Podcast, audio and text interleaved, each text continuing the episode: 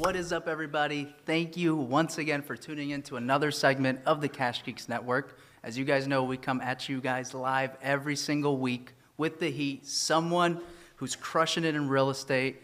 And today, we have my man Kyle, and I'm super pumped to be doing this because this is the first time we've ever done a live recording. You guys might not be able to see this. We might cut this in, but we have a live audience, which has never been done before at the Cash Geeks Network, and we are here at the JaxREIA main monthly meeting. So thank you, JaxREIA, for allowing us to do this. Kyle, thank you for being here. Guys, I'm G, and this is the Cash Geeks Network.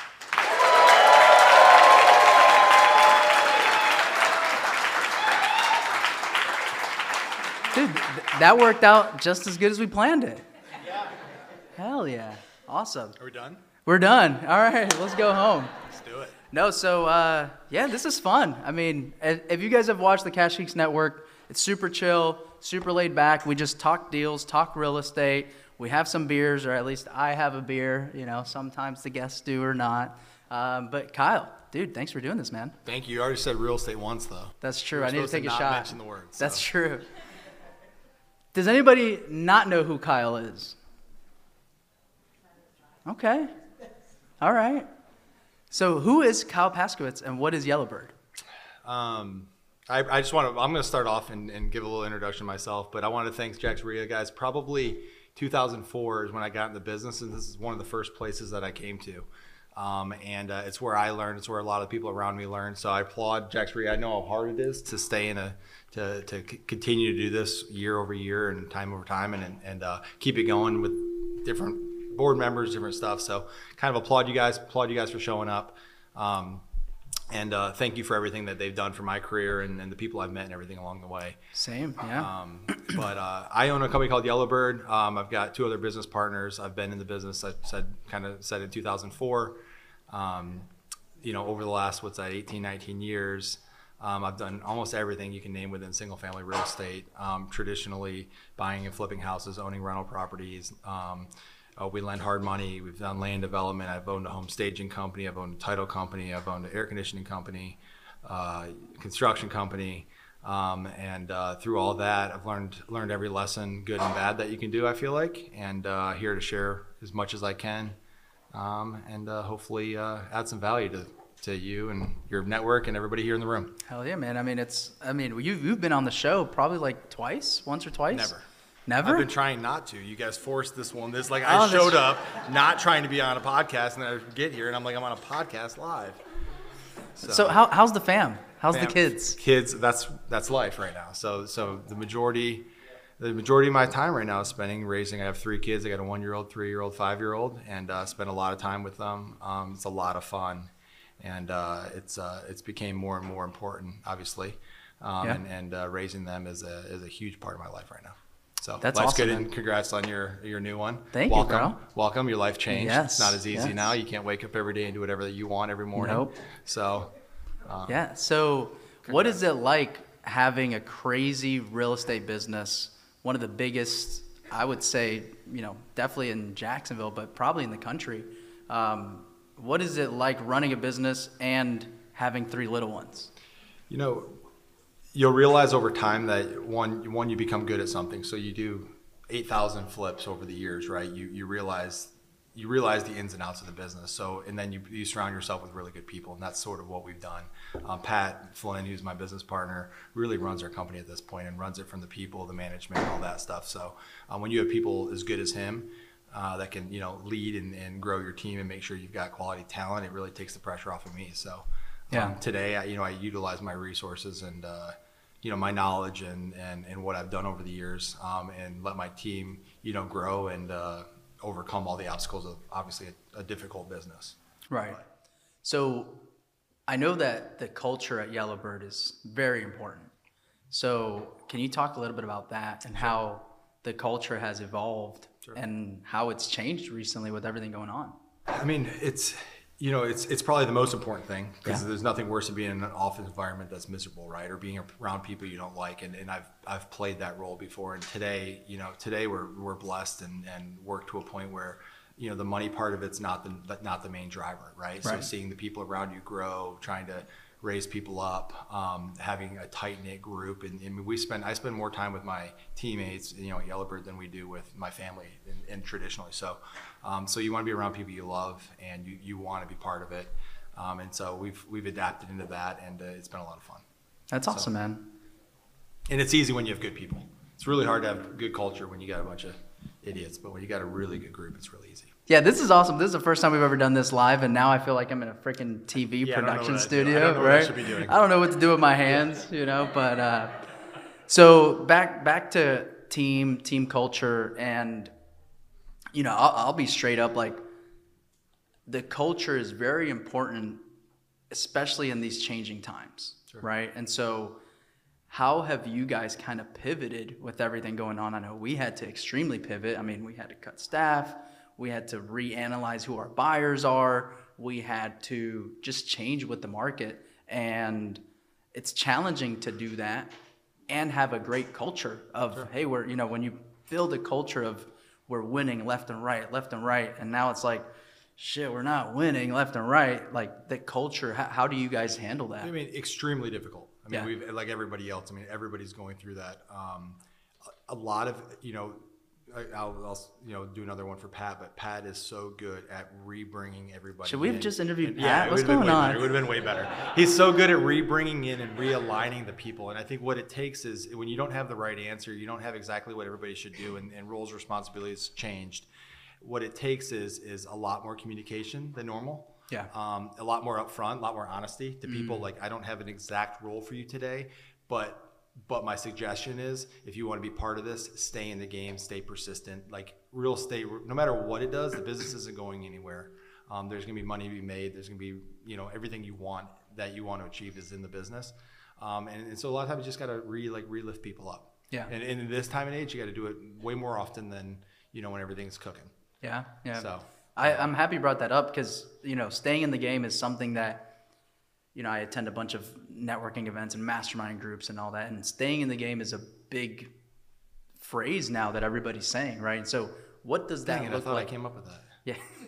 What does that look like for you and, like, for the team? Like, what does staying in the game mean? It's easy. So for me, it's easy. I've been around this. So these transitions, and I mean, I was around in 2008, and so I've been around this enough, and it's also easy for me because, like, the comfortability of finances and stuff like that, I don't worry about that. So I'm not worried about making my next mortgage payment or anything like that. So I for me, it's very comfortable.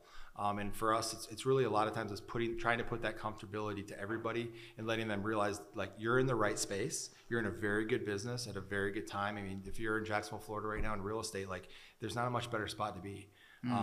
Opportunity, whatever shakes out of the market and everything else. And there's, you can talk to different people, and there's 50 different opinions. And, yeah, and my answer is always, I have no idea. Yeah. But at the same point, it doesn't mean that the business is going away. It doesn't mean it's not a good time to buy rentals. It doesn't mean it's not a good time to flip houses. You've got to look at stuff. I was actually speaking yesterday on a ULI panel in San Jose Country Club. And it was a build for rent conference, but somehow I got talking about that. But I was speaking on this thing, and there was different questions, and I think it really comes down to, there's the macro stuff that's going on in the world and the economy and everything else, and it's stuff you should pay attention to, especially as a business owner, and what's happening. But really, what matters is your personal and your micro level, is what's happening in your life, your people, what's going on there. And it doesn't really matter whether your company has one thing or something else. You've just got to focus on, like, what you can do and what you can control, and continue down the road. And the truth of the matter is, like, any little hiccups happen, and you want them to happen. Right. Nobody wants to, if we sustain the same market we were going in the first half of this year or last year, it was unsustainable. Right. You can't see 20, 30% appreciation over and over again, or you're going to really see, bigger issues. Yeah. And so I think it's a good wake up call for a lot of people. It's people that are resilient and stick in the business are going to be rewarded. People that are, doing their thing. So, doesn't faze me at all, but it is a challenge to align people. It definitely is. Yeah, that makes sense. And so one of the things that I love about this podcast, I get to, just learn from people who have been through the last crash sometimes, right? And so for somebody who's been through it, right, and some people here may have never gone through it, right? I mean, I got into the game in 2015, 2016, so it was after it bottomed out and started picking up. So I've never been through a market crash, sort of say. So what would you say is different about it this time? I mean, it's not even like, you got to think like 6 months ago or 4 or 5 months ago when we really started to feel a little bit of pressure, interest rates went up and you know, the game kind of changed overnight. You know, there was a lot more stress. When you look at it today, like the Fed's not going to push it way. They're going to see some more rate hikes, but they're going to be, you know, 1 or 2 or 3 rate hikes, and it's going to be very minor, right? Like inflation's coming down, all that data's coming down. You look at our inventory levels in Jacksonville; they rose from 2,100 units to 7,000 units, maybe 7,200 units at its peak, and it's down to 6,100, 6,200, right. 6,200 today. So you've actually seen a decrease in units in the last 30 days. That's a big deal. Right. It's a really big deal. And where that goes, it again, for your market, your micro level, it may be a good sign for you, for somebody else that was waiting for catastrophe, you're waiting for some crazy opportunities, maybe not a good sign. Right. If somebody's waiting for the real estate market to drop to buy their personal house or something, it's not a good sign for that person. So I think you got to look at it in a micro level, look at it for you personal, what can you do, and figure it out. But I don't think you're going to see anything massive here. Like, I don't think you're going to see now globally things can change and there's a lot of stuff that happens, but I think everybody should be confident in this market. Yeah. We're not running scared by any means. Right. So how are you, or I guess, what are you most excited about this time around?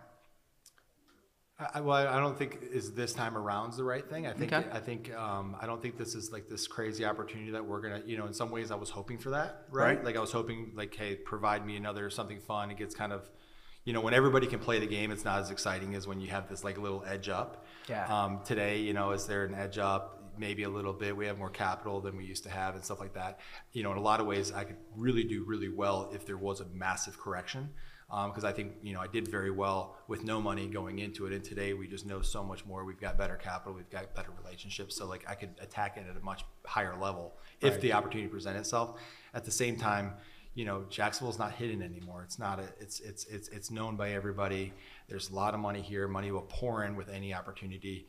And yes, we're financially in good shape to take advantage of it. But there'll be, billions of dollars behind that with other institutions that'll also be attacking it. So to think I'm going to steal houses at the foreclosure auction or no one's going to show up at the tax deed auction anymore like it was in 2011, 12, it's just not going to happen.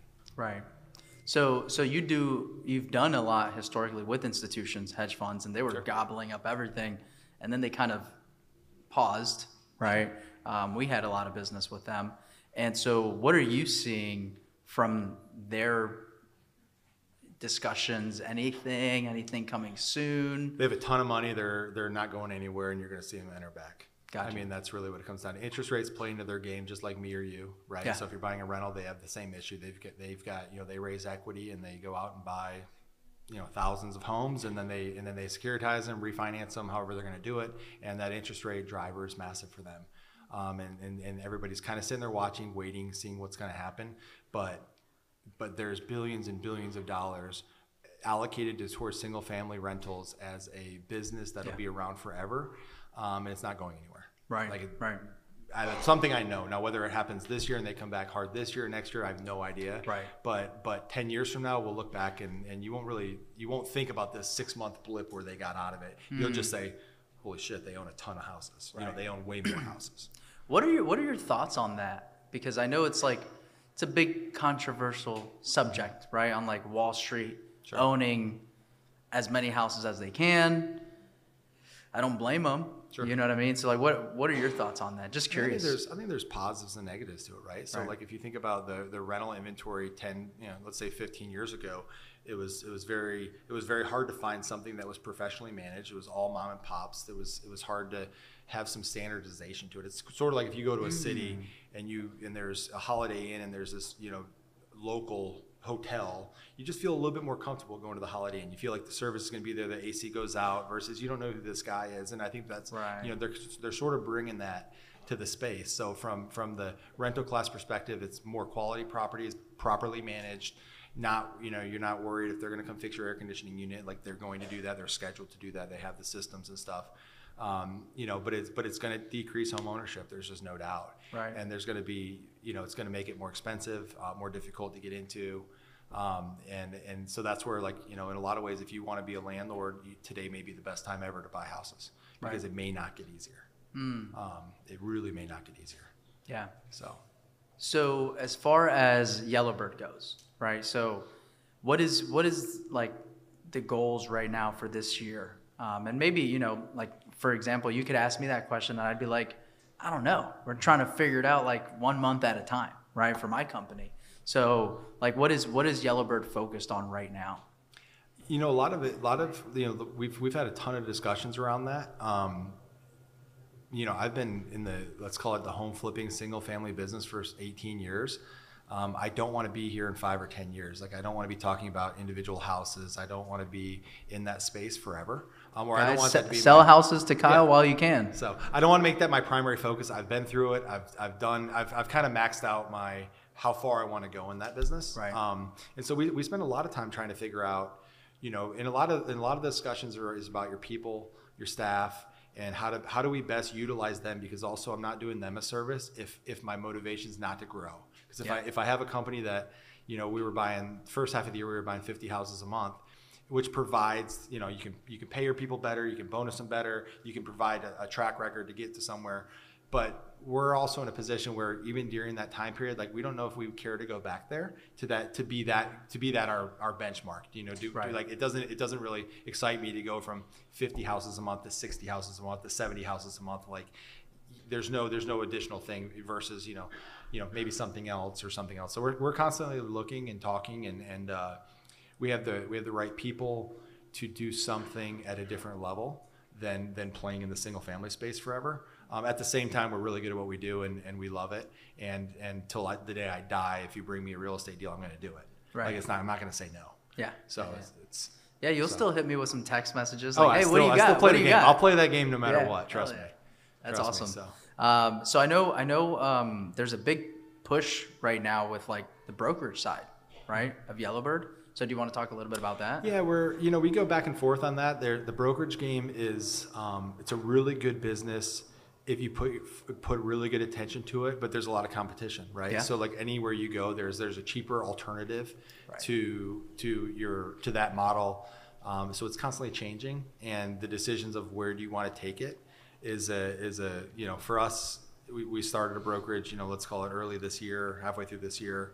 And where we want to take it is a little bit up in the air. We've discussed, you know, making it something we'd scale outside of Jacksonville. We've also discussed keeping a small little localized team. And I will say I don't have a great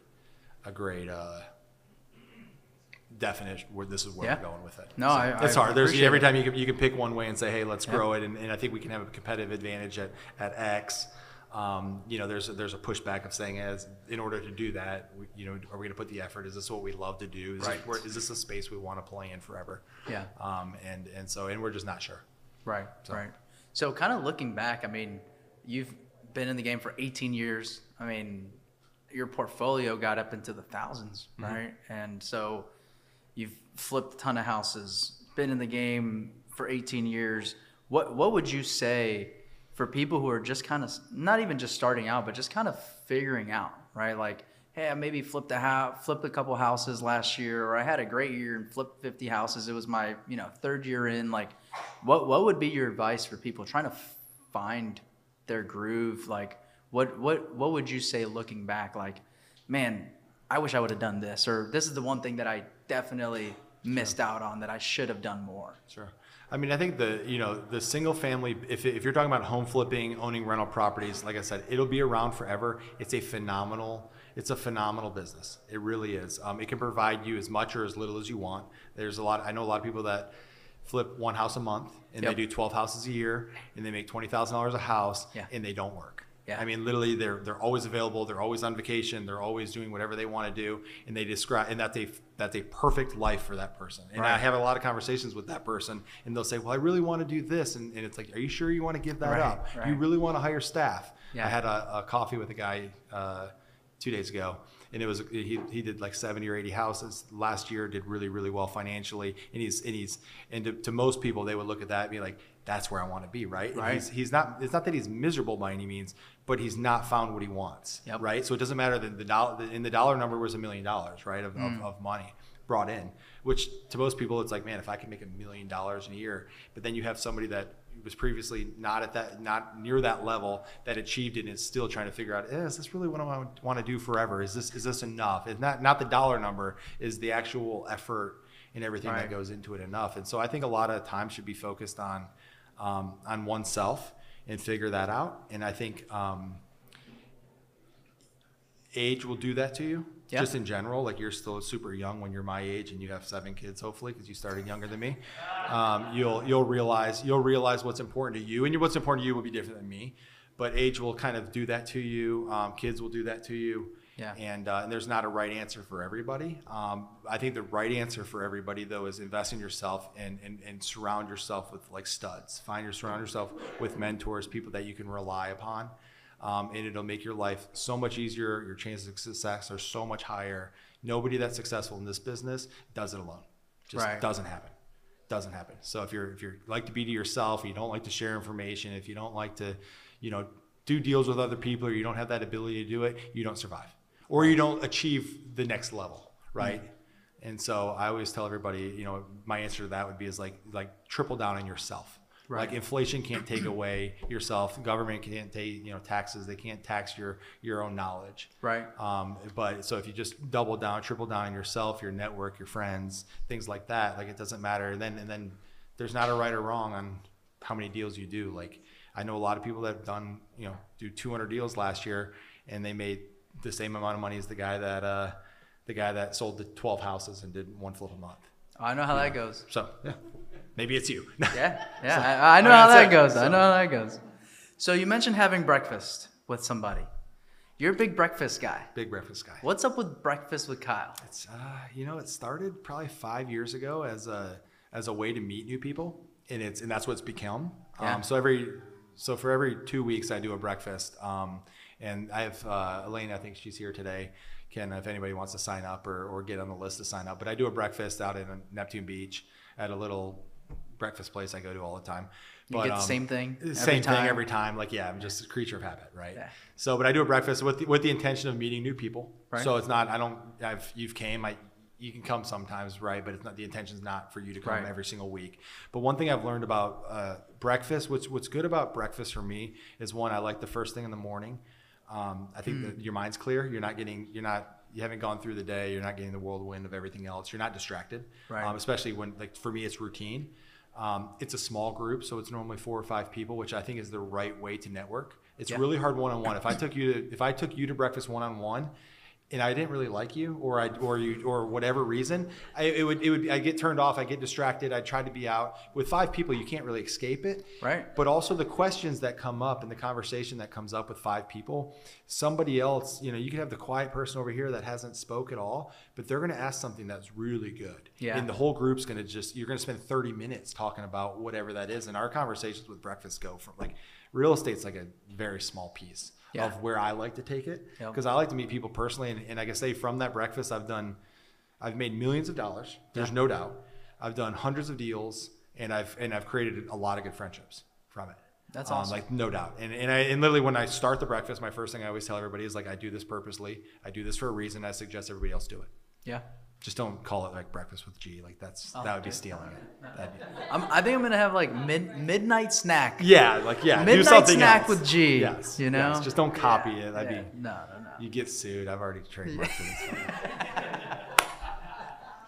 So really quick little plug. How do people sign up for breakfast with Kyle? By the way, Elena's here. She's outside. Okay. Done. So find the Yellowbird table. If you guys are interested in signing up, breakfast with Kyle. It's by far my best way. People will reach out and, hey, I want to grab coffee and whatever. And I'm telling you, I'll forget you if I have coffee with you. Yeah. I won't forget you at breakfast because it's just, I allocate an hour and a half of my time. I'm not in a rush. I don't have distractions. It's in my calendar. And I'm attentive. Yeah. And I am not a lot of times during the middle of the day. Yeah. And so. That's awesome. Yeah. I mean, I've been to probably 2 or 3 that I'm allowed to go, I always put in my name and they're all right, dude, you're always here. Yeah. But I mean, I agree, dude. It's one of those things where mind is clear and discussions get brought up. I mean, I've taken a lot from just, 1 hour at breakfast with Kyle, and it may not have even been the question that I asked. Sure. Someone asks you a question and I'm just there, just oh shit, that's how he handles that. Okay, I wouldn't have even thought about asking that question, right? So definitely sign up if you haven't. With that being said, why do you pour so much into the community? You guys do Yellowbird Connect, which is huge. And I want to ask you about that, right? Is there another one coming up? What is that looking like? But like, why do you pour so much into the community? I mean, it's completely a team game, right? And so if you can't scale and I can't do 50 houses a month. I mean, a lot of it's that, right? You can't do 50 houses a month on your own. Like I need everyone I meet with breakfast. I need, you know, the goal of that, right, is first top of mind. Like if I could become top of mind of every single person in Jacksonville when they're talking about, you know, distressed real estate or whatever, that's where we all want to be, right? Everyone in this room should try to become top of mind for every single person that they can. So I mean that's a big part, and the more you just put out there, and the more the nicer you are, and the easier you are to, the closer that you are to allowing that and people to come to you and showing you that you're not, you know, that you'll answer your phone, that you'll answer your text, that you're doing whatever. Like it's a very good way to operate this business, right? It's a very good way to do it. So we do that. We enjoy it. You get to a point in your life, and again, when you're younger, you hide stuff. When I was your age, I was you know, kind of keeping deals to myself and very quiet about it. But you get to a point when you're older, you like to share it. You like to be part of it. I like when you call me with a question because I know the answer. Right. And it's nice for me to tell you the answer. Yeah. Right. And it's nice to be. And he's always right. So, he's always right. But like it's nice to be able to share that. Why not? Right. Like you wish, you know, you hope your kids call you. Kids are here. You hope they call you when they have questions. Right. It's the same thing. Do you look at me as like your kid, Kyle? How old are you again? 22. I'm 27. I know you're not. I'm 27, bro. Dang, you have been around. Yeah, you've been around a while, dude. I remember when you were like 19. Yeah. Here. Yeah. So. No, yeah, I got in at 19, and now I'm like, I'm not a young buck anymore, man. I'm not a young buck anymore, man. But I mean, if you want to be my dad, bro, I mean, you know, I don't know. You're in the will. We can talk about our breakfast. We can talk about our breakfast, you know. But that's awesome, man, because I think you're right. Like most people trying to become the next Yellowbird, right, should incorporate that community. 100%. Top of mind is such huge. The right thing to do. Yeah. Such the right thing to do. I'll get back from breakfast with Kyle, walk into the office, be like, yo, send Kyle that deal. Let's just see what he, you know, just because I went to breakfast with you. Yep. Yeah, that's awesome. So top of mind. It's such the right thing to do. And I don't think it doesn't have to just be real estate. I think anywhere in business, it's right? It's right to get in front of your customers. Yeah. And if you can do it genuinely, it's 1,000 times better. And face-to-face, it's 1,000 times better. That's awesome. So, and I think our business, it needs it. You need to do it if you want to hit real scale. Right. So I'm curious, right? You said, obviously in the next couple of years, you're probably going to outgrow this single family hustle, sure, right? So what are some of the thoughts, ideas of like, what can come, you know, obviously we won't hold you to it, right? But like, what are some things that we can expect from Kyle in the next 5-10 years? Like, what does that vision look like from somebody at your level? I mean, I think a lot of my thoughts and how we communicate, especially within our partnership and everything else, is I've got a business partner, Pat, who can operate at a level I've never seen, as far as working with people, holding them accountable, actually caring about it, you know, like I'm a little bit different. Like I care about our people. At the same time, I don't know if I'm going to go as far as Pat would go. I don't. I care about our people, but at the same time, I don't care about our people. Like I'm a much more selfish, much more like person. Accountability. Like I'm accountable to myself. I'm not good at holding you accountable. Right. Like I expect you to be at my level. Right. As an operator, you can't live that. You can't, you have hundreds of employees or 30 employees. Like you can't expect everybody to be you. And so I've typically worked in a very, like personally, in a very tight, small environment where I have the people that I trust around me, but that can only get you so far. And so I think a lot of our talks about doing, you know, doing whatever is next or whatever is I think we have the people and the people to pull off something at a much bigger scale than single family home flipping. And I have no ambitions to become Open Door. Or to try to do single family home flipping in multiple markets. It's not going to happen. No one's ever really done it. We don't care to do it. Right. It's not where we're going to be. What do you think is going to happen to Open Door? Good question. I don't know. I bought their stock at $1.20. I'm calling Kyle with a question. I think it's at $1.60 today. I literally bought. I think it's. I don't know. I mean. Did you buy Party City? No, I was actually looking to see what it is today. That's at $1.50. I'm up like 30 cents a share. Oh, nice. So So you're getting into the stock market. So no, I think the whole iBuyer model, I've said it from the beginning. Like I said it. I was in an IMN panel. It was probably 2018, 19, and this shows how dumb I am sometimes. That I signed up for an IMN panel, and it was a C-suite panel, right? That's what they call it. So CEOs, right? I didn't know what a C-suite was when I signed up. I thought it was like C-level rentals, which I do know. I know C-level rentals. So I'm on a panel with it's American Homes for Rent, Invitation, and they put me at the very end, right? So how I ended up in this panel, it's the main room. You've been to IMN. Yeah. So the main room, hundreds of people. You were in the main room? Hundreds of people, main room. I'm pushed to the very end of this thing. Had no idea. And Open Door comes up, right? The model, and everybody's. These are the CEOs of like 4 or 5 of the biggest hedge funds, operators, something like that. And it was actually, I had a lot of fun. Because I disagreed with almost everything everybody said and tried to add controversy, which typically makes a panel way better than everybody just agreeing and it goes agreeable. But the thing came up about Open Door, and it was kind of down the line, like, I think it's a great model and it's needed and everything else. And I'm sitting here like, guys, like from an operator level, I've been the guy that's been doing this for probably 15 years at the time. I said, they are missing the struggles in scaling that. And every single market's different. Every construction's different in one city. Everything about it is so different, and you can see in their stock price. I mean, it was trading at $35 a share, and it's at $1.50 today, right? They've lost all valuation. Yeah. They're bleeding from that. But you also don't know where it comes. Like they could easily raise a bunch of capital to stay in the game, and you don't know where it comes. But from the scalable outside of markets, multiple places, doing it everywhere, and being this. Click a button and you sell your house and it's super easy. I think it's just such a difficult. It's difficult enough for Yellowbird to do it in Jacksonville, Florida, with a massive amount of knowledge of our market space. I would not know how to answer any questions outside of that. Right. And now they're trying to hire people and trust people to do it and technology and all that. And the truth of the matter, it's such a localized business, which is also why it makes so much opportunity for everybody, in this room, is because they're not going to compete with you. Like we have such an advantage over Open Door. Right. They don't know what we know.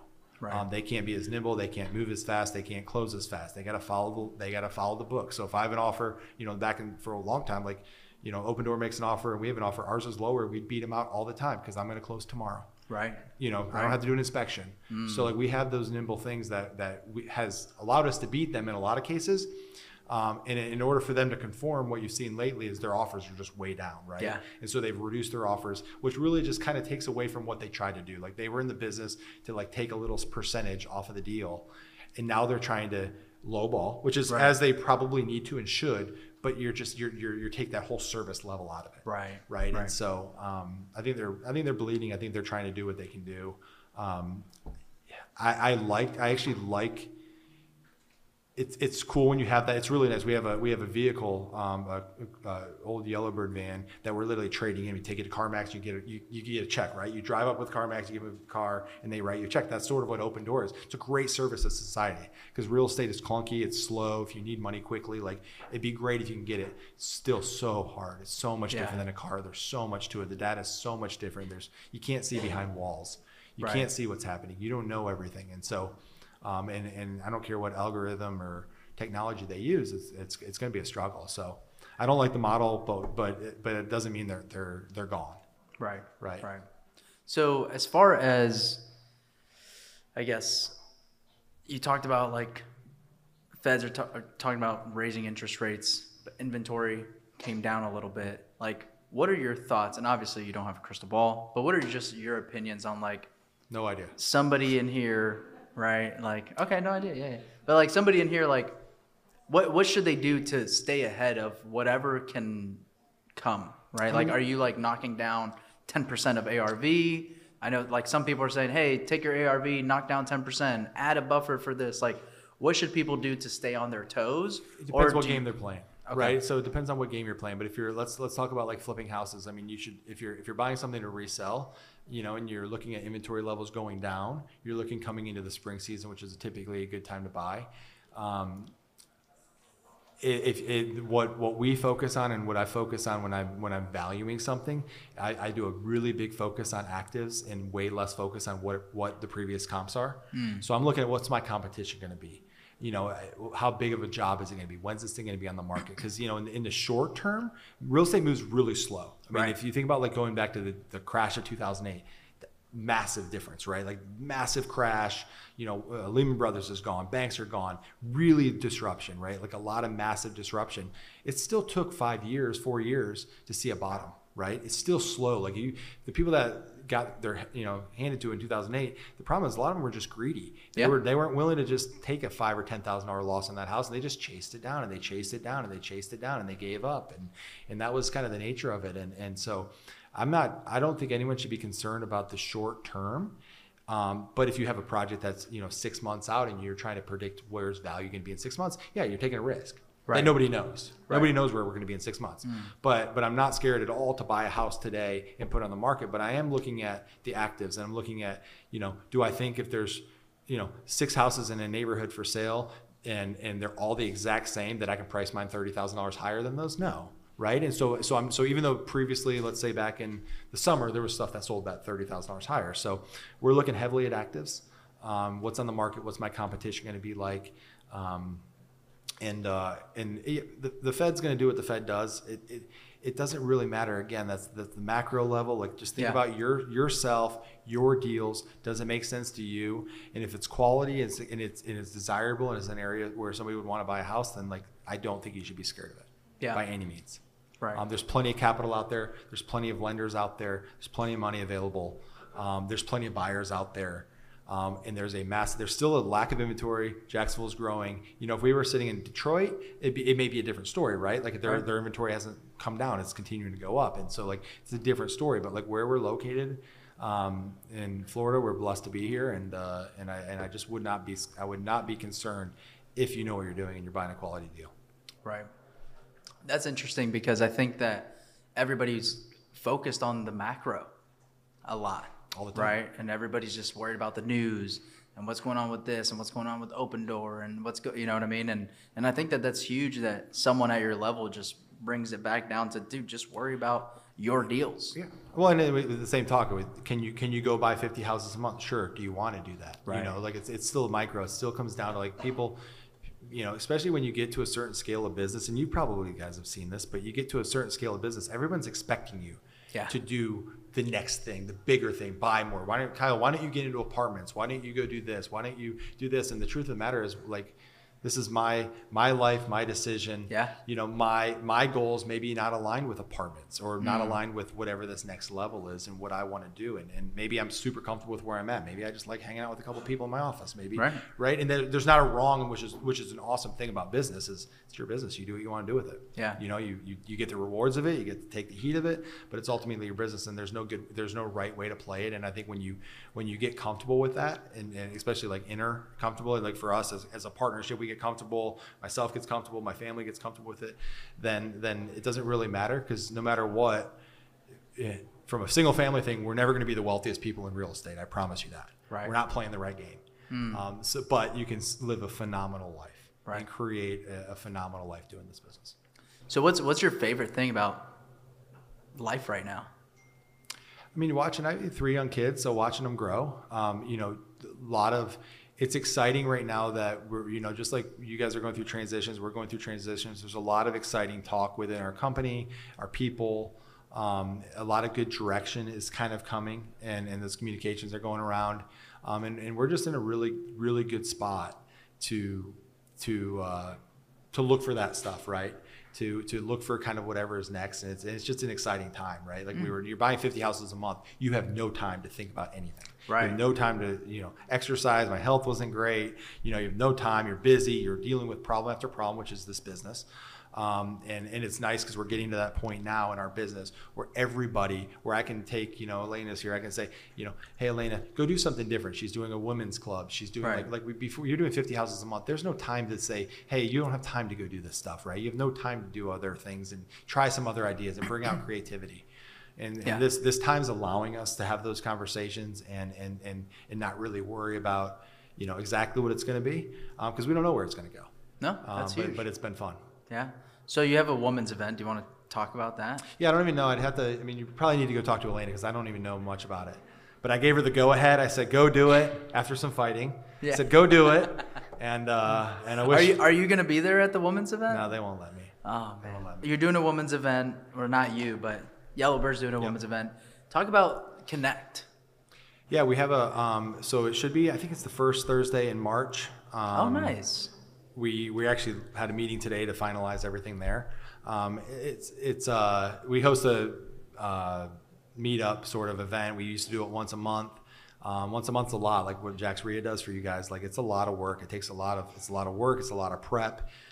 It's the best thing you can do. Also a lot of distraction, right? Like it takes time. It takes your staff away if you want it to be done professionally and hosted right. So this year we're gonna switch up to doing it quarterly.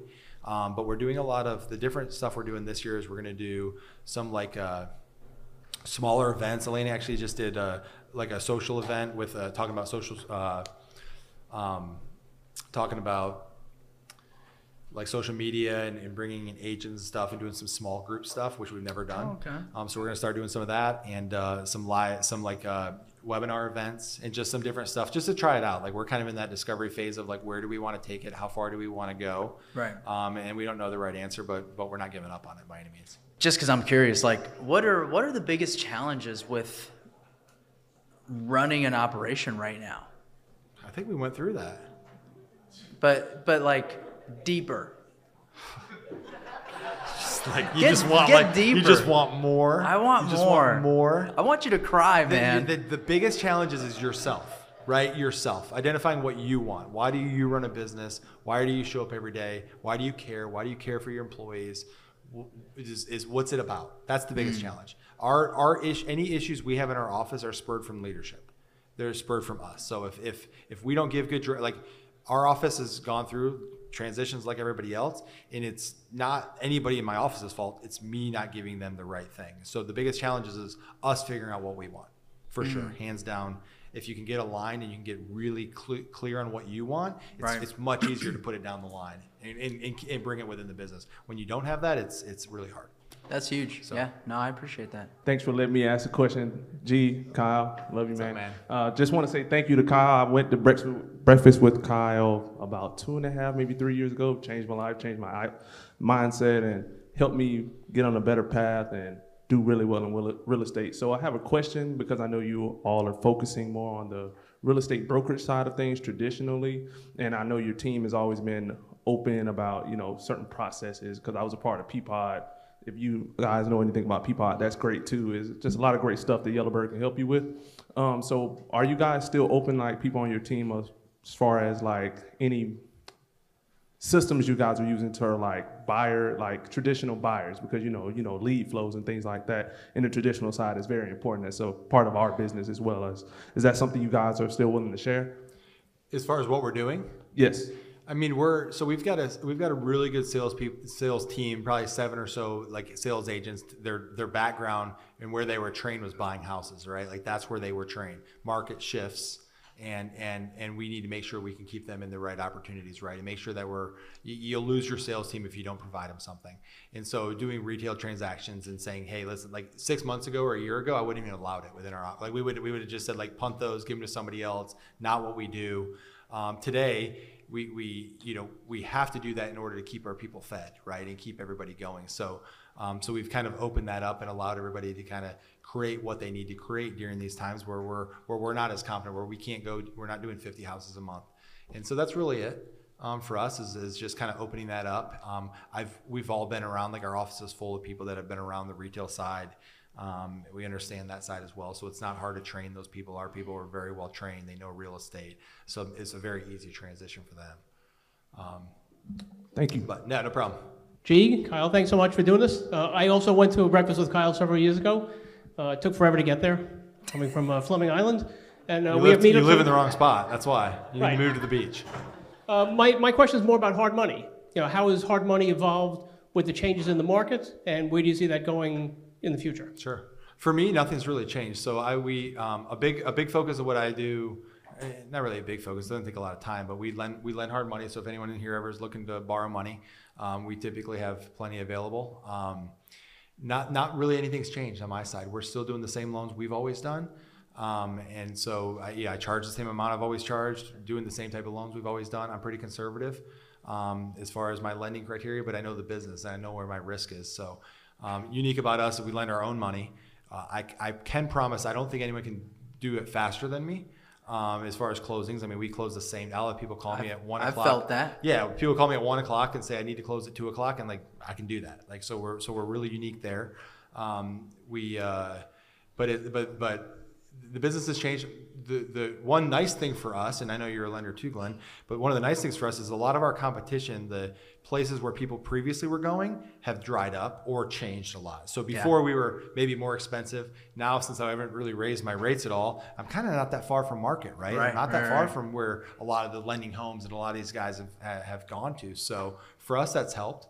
And it's just a business that we understand really, really well, and it's really easy and doesn't take much thought because it's what I know. So for us it's good. We haven't had any issues, no defaults, no nothing from our side of running the business. But again, we're pretty conservative. We like to lend on deals we understand ultimately, and we understand the borrower, we understand what they're going to do, and we understand like the risk in a deal. And if there's risk in a deal, honestly, we typically pawn them and let them go somewhere else.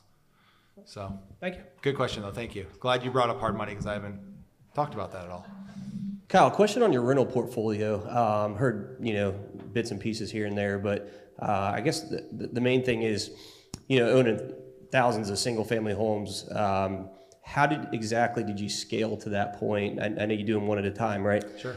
But from what I understand, you had a partner with that, if I understand correctly. Would you mind sharing kind of the intricacies of that? Were they kind of the money and you sourced the deals? Did you guys have an equity stake together when you cashed out, and that's kind of when you made most of your money as in addition to the cash flow in the meantime? Sure. Kind of what did that look like? How did you get there, if you don't mind me asking? So in about 2011 or 12, I probably bought my first rental. So we're talking about the Wild West. We're talking about a completely different time period. We are not there today. A lot more capital available today, way more capital. At the same time, the prices are just not even, we're buying $20,000, $30,000 houses in Cedar Hills, which you're going to buy at a wholesale level for $120 today, right? So you're talking about $100,000 in a lot of cases, acquisition price higher than it was. We grinded. I mean, for the truth of our portfolio, it went from, one house in 2011 to about a little over 1,250 houses at its peak. I sold about 900 of them last year, and I sold 750 in a bulk sale and about 150 one-off. I still own 300 something today, 350 or so today that we still own, and we self-manage them. But for us, it was I had one primary investor that recently sold his business in 2011, and back then it was just a different thing. Like people just didn't have money, right? Like asking for money, and I was also very naive to it. Like I got a guy to give me $4 million. As a sort of line of credit-ish. I gave him 25% of the company at the time, and grew pretty much using that $4 million, grew that to 1,250 houses or almost 1,300 houses at one point. By buying, our first package, we bought 80 houses. We had $4 million into it, so $50,000 a door. You can't do that today. So the same numbers don't work. Over $50,000 a door, bought 80 homes, went to a bank. They gave us, they gave us $3 million on it. We took that $3 million, we went out and bought 60 houses. Went to the bank, they gave us $2 million. With that $2 million, and then going back to the first one, refinancing that one to kind of go. And it was a constant grind. We never had enough money. I tell this joke a lot, but we used to, not really a joke, but we used to buy a lot of the tax deed auction. And in 2011, 12, 13, like the tax deed auction was gold. Like it was absolutely gold. There was not much competition. We would bid on houses, and it's hard for you guys to probably understand this, but there'd be like quality houses, and I would have $120,000 in the bank, right? That's all I got. And like payroll comes out tomorrow, and I know payroll's 30, and so I've really got 90 to spend. And we would bid and try to buy as many houses as we can with 90. And every single time I'd spend more than I'd spend the 120, like, and I'd have to make calls the next day for payroll, right? And figure out how the hell to raise 30 grand or call your parents or whatever, right? Hell yeah. So you're like doing whatever you can do. But you'd be bidding on houses and it would be like $8,100. Let's go up to 83. We're gonna stop at $8,300. Like that was the bidding process. And you look back on it, and we're talking about like good houses. Like today, you take stuff you buy for 80 grand today. Right. And we're, 8,200, let's punt that one, let that one go, and we'll wait for the next one. Like these guys only have so much money, right? And this is, we're talking about $100 bids at a time. but there'd be 200 or 300 houses. We would get there at 7 in the morning, and it wouldn't be done till 9 o'clock at night, you know, the next thing. So it's a different environment, right? Like I don't know if I tell anybody to go out and scale up and buy 1,000 houses, or if that opportunity makes sense today. It's a different environment. But for us, it was just Wild West. It was literally just every dollar we made, we put back into it. And we just knew, you get to a point where you're buying houses for $30,000. You know, if you're buying a Cedar Hills house for $30,000, well, the market drops 20%, you know, okay, you lost $6,000, right? Like there's just not, you get to a point where you just know, like this, it can't get cheaper, right? You're so far below replacement cost. And for us, we just bought as many as we could. The mistake, the biggest regret I have, and I don't think it's a regret because it's all worked out fine, but the biggest regret I have is we were so naive on how big that opportunity was. And yes, we bought a lot of houses, but for every one I kept, I bought 3 to 4 that I sold because I had to make money. Like I still had to have income. I still had to pay my people. There's no money in rentals. You're buying them, you're renovating them. The cash flow is not there when you're growing like that. Right. And so, you know, we bought, I mean, I was buying, we didn't, and we kept lower end stuff because it was cheaper and I could get more units. So I'd buy stuff at Jack's Beach for $65,000 and wholesale it for $70,000 to make $5,000. And then I'd keep West 13th Street because I bought them for $12,000, right? And the truth of the matter is I probably would have been better just sitting on everything I bought on the beach, and it would have been worth way more money. Yeah. No, that's awesome. I appreciate you sharing that. Yeah, no problem. If you don't mind, I'll follow up then. So when I guess when it came to the partner side of it, just curious, I mean, how did you connect with that person?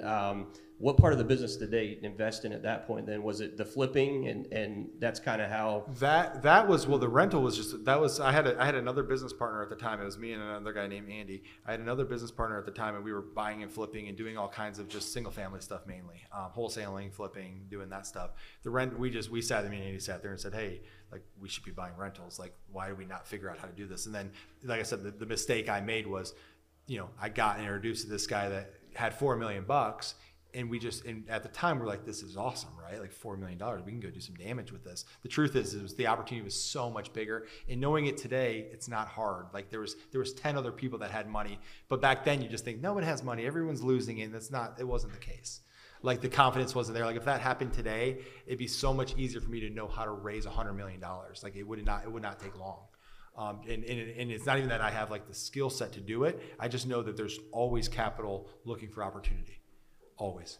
Sorry. No problem. Thank you. Great question. So I have a follow-up question to that.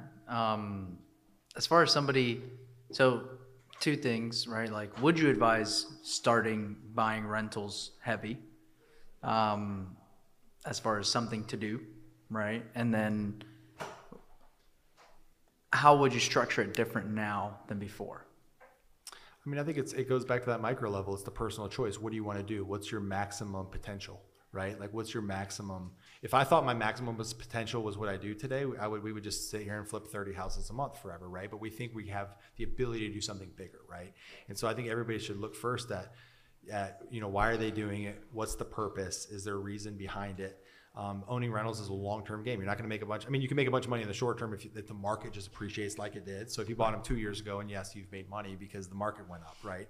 But the actual cash flow from a traditional thing is a very long-term game. The winners of real estate are the ones that hold it, right? Forever. So, but that's still a personal thing. And if that distracts you, like if that 1 or 2 or 5 rental houses, and a good example, like my father-in-law owns 3 rentals. He's had them forever. He still mows the grass, right? And he just doesn't leave it. And he's an attorney. Probably makes, you know, probably could bill at $500 an hour, but he's still out there mowing the grass. And you start looking at the economics of that one. You're like, man, like what if you would have just not had that? Yes, they've made you money because you've owned them for 35 years, but that $500 an hour compound over 35 years would just be so much more, like so much more. And so I think it needs to be a personal decision. You should have a good reason why you're doing it with a long-term horizon. And if you can have all that, then I think it's a great business. It doesn't really matter what you buy. Like as long as it cash flows, as long as you don't, it doesn't, you know, it covers the debt service or whatever you're looking for, there's not really a bad piece of real estate to own. But most personalities cannot go through hard times. Right. Plain and simple. Stock market, you know, why like market goes down, people sell. Like it's not that the company, nothing in the company changed. You know, nothing happened overnight, but the emotions of people just, they can't survive change. And that's, it's the beautiful thing. It's why we have a market. Nobody wants to have something that's stagnant forever, right? So it's great that that happens. At the same time, it's not built for the people that do that and freak out every time something happens, or sell stocks every time the market dips, or they hear a report. Like, those are the guys that get crushed. Right. And so if you have the right mentality and you can do it long-term, it's the right way to go. But I still think, like, I think if you had $20,000 in the bank and you want to get into real estate and you wanted to own a rental property, I don't think that's where your $20,000 should go. Right.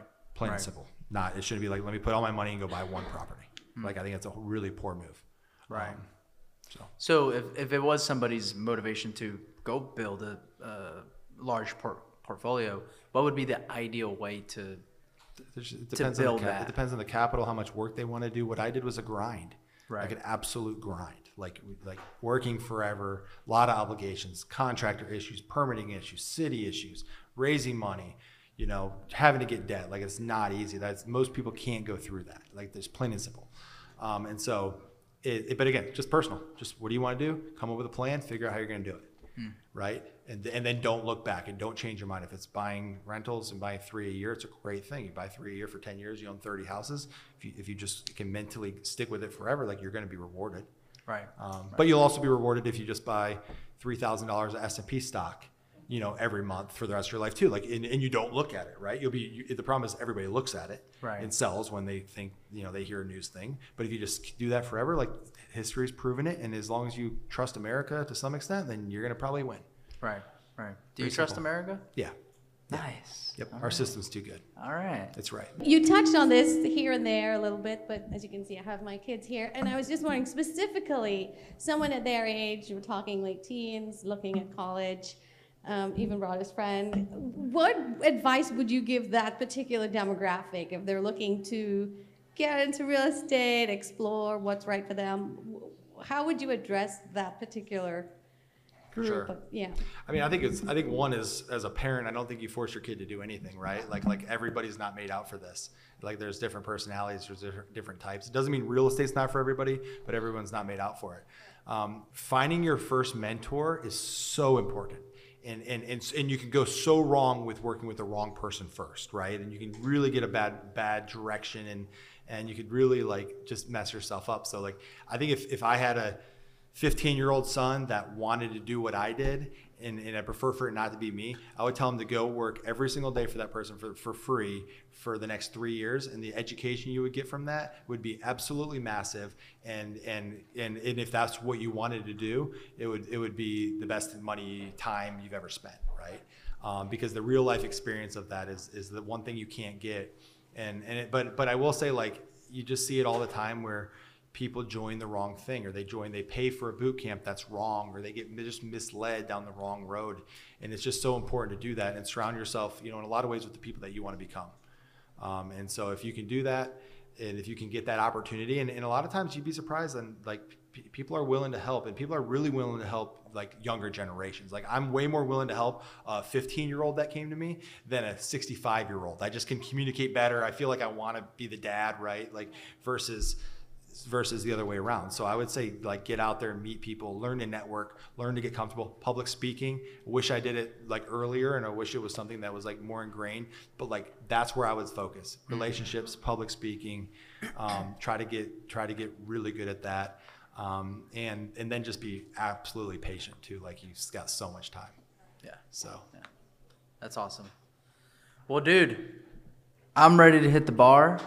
So this has been amazing. I mean, I can't believe this just happened, right? I've been doing the podcast for like almost 3 years now, and I never would have thought we would have done a live recording in front of the REIA with, as we were saying earlier, thousands of people here watching. You can't see it in the camera, but I promise you there's thousands of people here watching. The pool's up there even. Yeah. So thanks again for doing this, man. And I mean, one thing I've always learned from you, man, is you've just always been an open book, right? You've just always just share, and you're just straightforward, right? And I feel like me as somebody is a growing investor here in Jacksonville, every conversation, every breakfast I have with you, every phone call I have with you has been just very impactful. Appreciate it. So I appreciate that, man. And thank you for doing this. And I want to thank JaxREIA for doing this, giving us the platform, everybody for coming out, hanging out with us. And with that being said, guys, I'm G, and this is the Cash Geeks Network. Boom.